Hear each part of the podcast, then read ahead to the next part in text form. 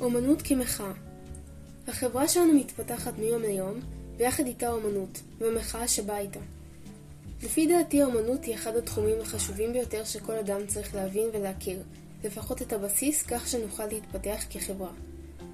האומנות התחילה כאמצעי להנצחת האדם ומשפחתו, ומכל תקופה שעברה והתרבות שאפיינה אותה, הושפעה האומנות. השתלבה בדרכה והתפתחה לכיוונים שונים, בין היתר האומנות המחאתית. אנחנו חיים בתוך סביבה אומנותית. המוזיקה שאנו שומעים והציורים והעיצובים החדשניים שאנחנו עוברים לאדם בעיר בה אנחנו חיים.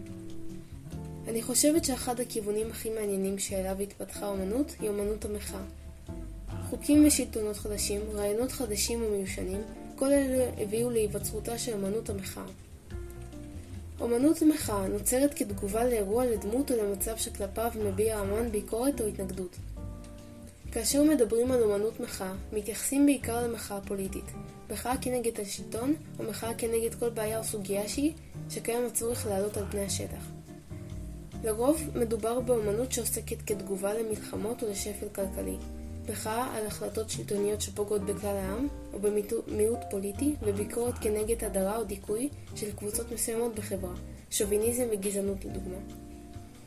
אמנות המחאה יכולה להתבטא דרך מוזיקה, ציור וריקוד. באמצעות הציור יכול האמן לבטא רגשות, דעות והשקפות עולם. לעומת הציור במוזיקה יכול האמן להעביר את מחאתו בקול, אמנם המסר לא תמיד יועבר באופן גלוי, הוא עלול להסתתר בין השורות ורק המאזין הקשוב יבין אותו.